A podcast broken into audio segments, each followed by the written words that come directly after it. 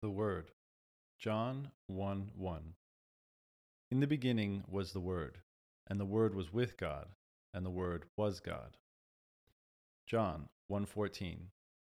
And the Word was made flesh, and dwelt among us, and we beheld his glory, the glory as of the only begotten of the Father, full of grace and truth.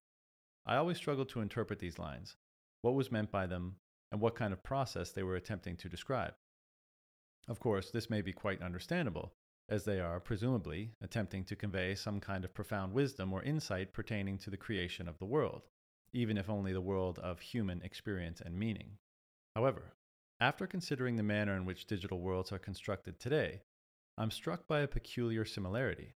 After all, digital environments are simply lines of code, words, by which worlds are constructed.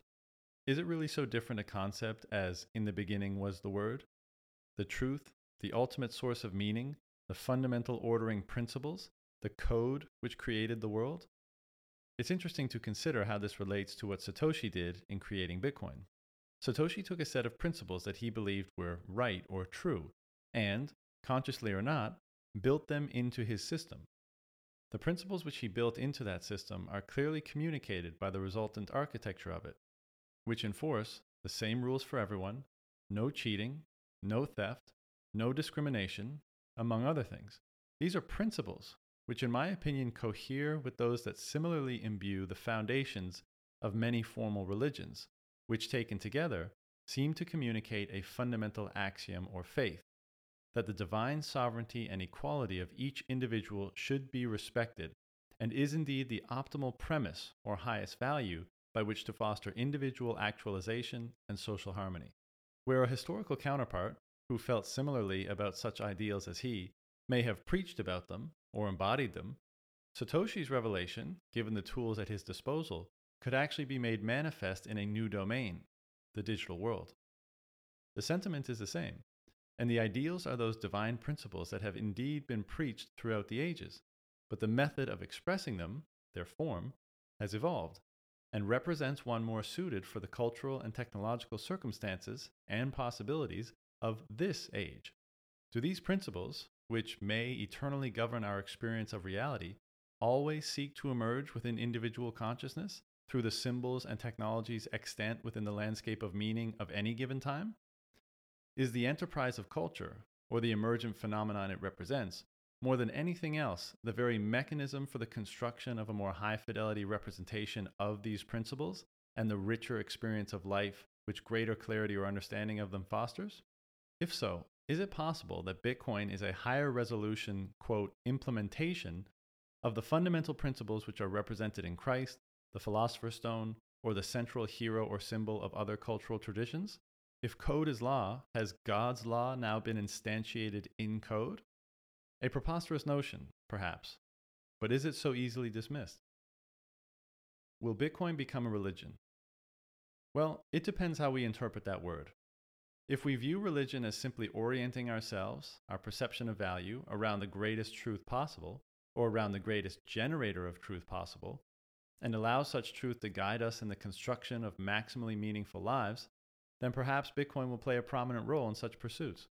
Furthermore, if we believe that there will always be something at the top of our value hierarchies, and that whatever it is will be the prime determinant of how we experience reality, then determining what it is to be is of the utmost importance. The idea of religion simply asserts that there is a qualitative distinction with regards to what sits atop our value hierarchy, that there is a best principle or ideal to be oriented by. As a result, the quest to discover it and the courage to adhere to it is a responsibility that everyone must shoulder if they wish to bring about the best possible good of which they are capable. If that discovery is genuine, that is, realized and integrated, and not simply accepted, then the transformation of consciousness by the hierarchy which such an ideal erects seems to be a natural, unavoidable consequence. Interestingly, the etymology of the word religion is thought by some to have emerged from the Latin prefix re, again, and ligare, to bind or connect. By this definition, to be religious means to reconnect. But to what? As we've been exploring, the answer seems to be to the truth of ourselves, each other, and reality or God. In doing so, we become more able to align and collaborate with the forces which shape us and allow for the most good and useful order to be established through the actions of individuals who are more fully integrated within themselves and more unified with each other than ever before. And so, the ultimate questions here are Does Bitcoin represent the emergence of a messiah for a new technological epoch in the most refined and engageable form in history, providing greater access to truth, and in doing so, aiding us in orienting our consciousness toward an ever more optimal experience of reality? Is a new age about to begin with a hero imbued with the eternal principles, emerging once again to act as an archetypal and technological mediator between the fundamental forces of chaos and order to aid us, just when we need it most, in our continued stumbling toward the kingdom of God?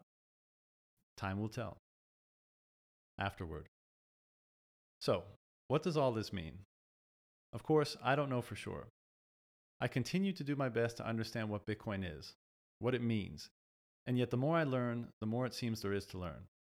Could I be wrong in part or in all of the analysis I've put forward here?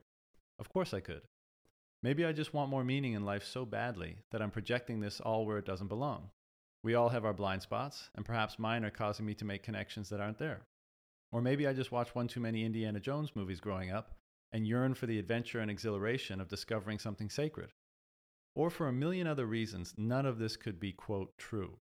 I accept that possibility wholeheartedly, and if so, fine. On we move with other questions and inquiries. But what if there is a grain of truth here? It's unequivocal that people are being transformed by Bitcoin and its emergence in the global culture. What do we do with that observation? What does it mean? Hopefully, with this piece, I've made a small contribution to that conversation. It seems clear to me that humanity is on the cusp of an unprecedented economic, cultural, technological, and yes, even spiritual shift, playing out via the transformation of our consciousness through a reorganization of our systems of value and how we interact with one another, facilitated largely by Bitcoin. Whatever truths or principles permeate through the reality we experience, somehow it seems that the truth which Bitcoin instantiates, as crazy as it sounds, gives greater access to it. If nothing else, I can say with a high degree of confidence that something genuinely good is happening here. Pursuing it, contributing to it, being transformed by it, and building relationships with others doing the same has enriched my life tremendously and for that I am extremely grateful. Acknowledgements.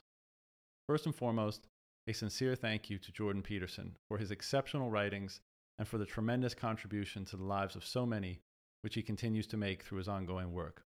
I'd also like to shout out all the people who I've interacted with over the past several years who've helped me to develop and shape many of the ideas presented here. You all know who you are. There are also so many great writers, thinkers, entrepreneurs, and anonymous plebs who have helped me to refine my thinking around Bitcoin, and I'm extremely grateful for all of their work and contributions. Finally, to all the Bitcoiners out there, thank you and much love.